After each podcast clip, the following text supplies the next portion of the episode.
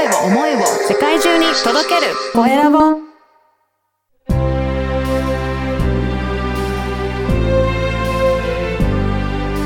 経営者の志。こんにちは。山口智子です。前回に続いて学生起業家である山下小太郎さんがゲストです。今回もどうぞお楽しみくださいそれでは前回に引き続きまして今回も株式会社 KY&KS 代表取締役社長の山下小太郎さんをゲストにお迎えしています。よろしくお願いします。よろしくお願いします。え前回もご紹介しましたが、現役の、えー、慶応大学に通う学生であり、今ね、19歳なんですが、もうすでに会社をご友人と起業されて、前回はその中での苦労したお話、また嬉しかったお話など伺いましたが、あの、はい実際にその前回もねお話しされてましたが、学生で起業する方結構増えてるんだなっていう印象があるんですが、はい。はい。ね、います、いらっしゃいますか？周りにも。周りもちょこちょこいますね。同じ19歳でビジネスやってる人は。うん。なんかこれからきっと、あ、自分で事業やってみたいなって思う学生さんももっともっと多いと思うんですけども、うん、潜在的にも。そういう方に向けて、山下さんから、こんな風にしたらいいんじゃないかなみたいなアドバイスっていうと何かありますか？まず、一番大切なことは、この、何のためにビジネスやりたいのか、何のために起業したいのかっていうことを明確に持っておく必要があるかなと思うんですね。僕は前回ちょこっとそういう話もさせてもらったんですけど、えっと、やっぱりそこがないと、やっぱブレちゃうんで、自分のやっていく、どういうふうにじゃあビジネスやっていったらいいのってところもずれちゃうと思うんですよ。で、最終的なゴール、どこにゴールを設定するかによって今やらなきゃいけないことっていうのが決まってくるんで、で、僕極論言うと、そういうのを考えていったら、別にその、今取らなきゃいけない行動が必ずしも起業じゃないかもしれないっていうこともまあ全然あると思うんですよ。うん、別に僕は起業が正義だとは思ってないですし、うん、じゃあその目標を達成するのに今一番大切なのは何なの？で、起業したいんだったら、その起業の着地点、ゴールをどこに置くかによ、どこをゴールに置くとするかっていうのを明確にしとかないと、その行動自体が意味のないものになってしまうので、まあ起業したいんだったら、まずはゴールを明確にして、自分が最終的に10年後、20年後、30年後どうなってたいのってのをまず明確にすることが大切かなと思いますね。うんそうですよね。え、山下さんご自身のその10年後、はい、20年後、30年後はどんな風に描いて今進んでいらっしゃるんですか？僕の10年後、まあ、それ10年後は、ちょうど僕のビジネスの、なんて言うんだろうな、集大成になってる頃かなというふうなイメージでありますね。いろんなところでビジネスね、張ってるんで、まあ今回の KY& ケースっていうのもまあその一つなんですけど、まあそこでずっとビジネスを展開していって、まあその集大成として、うん、じゃあ僕がそこからセミリタイアしていくにはどうしたらいいのっていうのを考えてるのが多分10年後くらいかなと思いますね。20年後ぐらい、20年後だったら僕29とか30になってるんで、まあ、多分その頃にはもう、あのー、お金も多分ずっとこれまで培ってきたものである程度回しつつ、自分、そのお金を使ってじゃあ資産運用ですよね。まあ、いわゆる、ま、投資とかもそうだし、なんだろう、まあ、いろいろあると思うんですけど、そういったので、お金を回しながら、まあ、多分もう結婚したりとかもしてると思うんで、子供欲しいなって思ってる頃ぐらいじゃないですかね、20年後。で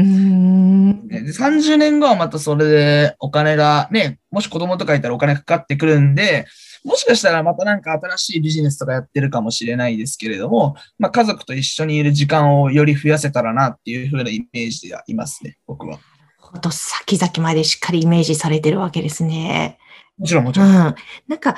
山下さんにとっての一番のビジネスの目的っていうと絞るとどこなんですか、はい、僕のビジネスの目的は、えっ、ー、と、僕の将来の夢が、もう、こんなこと言うと夢ないなって思われちゃうかもしれないですけど、僕は、えー、家族と、えー、幸せに過ごすことっていうのがもう僕の最大のゴールなんで、うん、あのー、まあ、それを、がやっぱ僕の最終的なゴールですかね、ビジネスにおける。僕が全く働かなくても、うん、僕はずっと家族と一緒に幸せに過ごしてるだけで、お金も回るし、で、かつ、えーそういったね、家族といられる時間も増やせるしっていうのが、あ僕の最終的なところじゃないですか。なるほど。えーそれはそこまで、あの、その家族っていうものを大切にしたいっていうのはなぜなんですか、あーあと、まあ、前回も軽くお話ししたんですけど、僕はやっぱ中学校の時に父親亡くしてるんで、まあ、やっぱその、うーん、その家族がいることが当たり前じゃないっていうことをやっぱ知ってるんで、まあ、だからこそやっぱ家族、今いる家族っていうのはすごい大事にしなきゃいけないなというふうには思いますし、うん。まあ、結果いろんなところ、まあ例えば友達関係とかも、まあ多分あの悩む人って結構多いと思うんですけど、まあ、でもやっぱりなんだかんだ言って家族といる時間が一番落ち着くし、楽しいし、あ幸せだって感じることが多いので、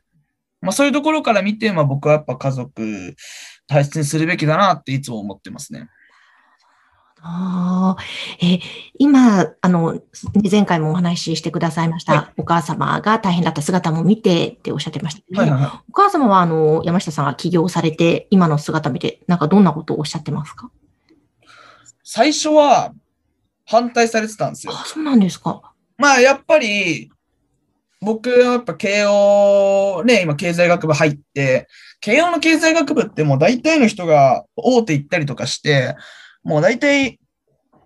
うーん、まあ将来ずーっとお金持ちで行く人が多いんですけど、そこまで行ってわざわざ起業する必要ないし、ね、危ないところで引っかかって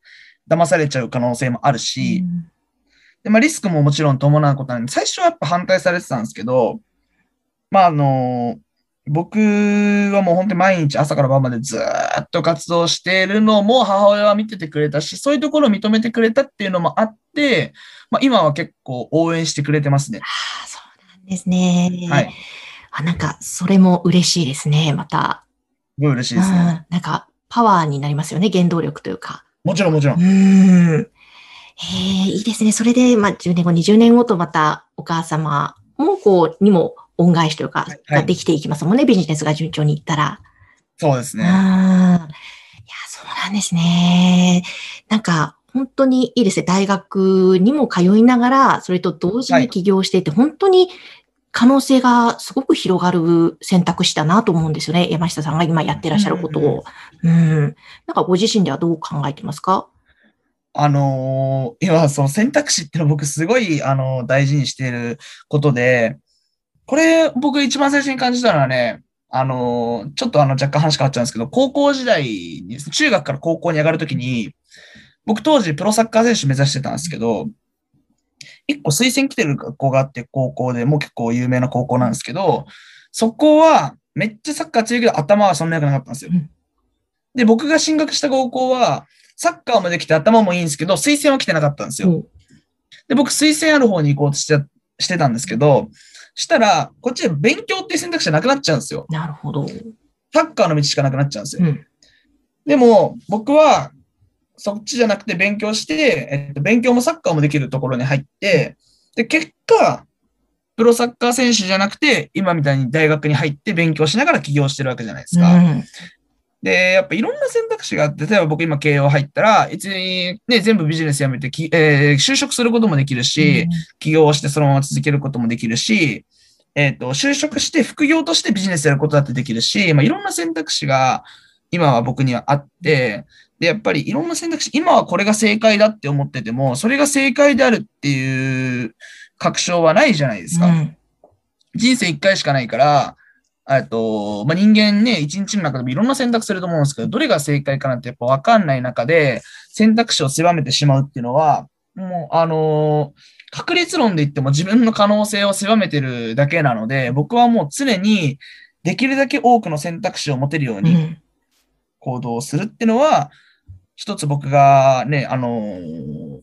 行動の柱としてることの一つですかね。なるほどね。常に選択肢を、確かにそうですね。はいどんな風にもいけますもんね。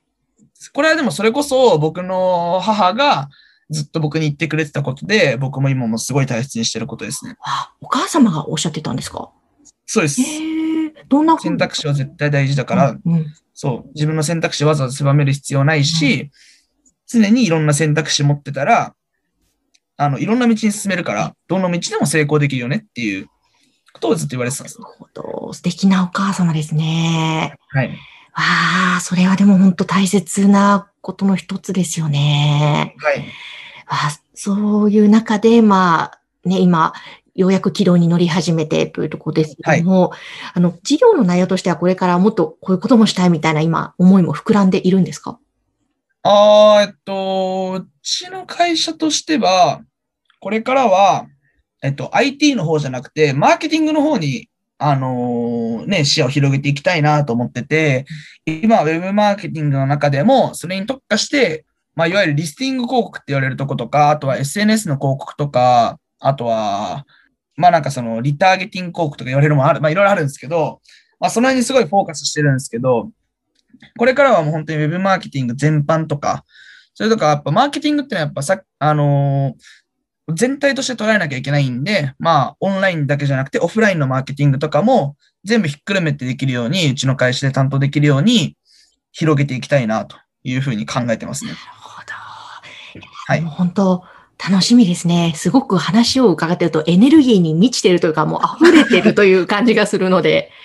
はい。ねえちょっとまたさらに広げていって、で、将来的にはその目的である家族との時間を大切にするっていう目的にね、達はいす。るように、えー私もちょっといろいろ応援したいと思いますので、ありがとうございます。はい。いや、本当前半後半と渡りまして、お話ありがとうございました。いえいえ、こちらこそありがとうございました。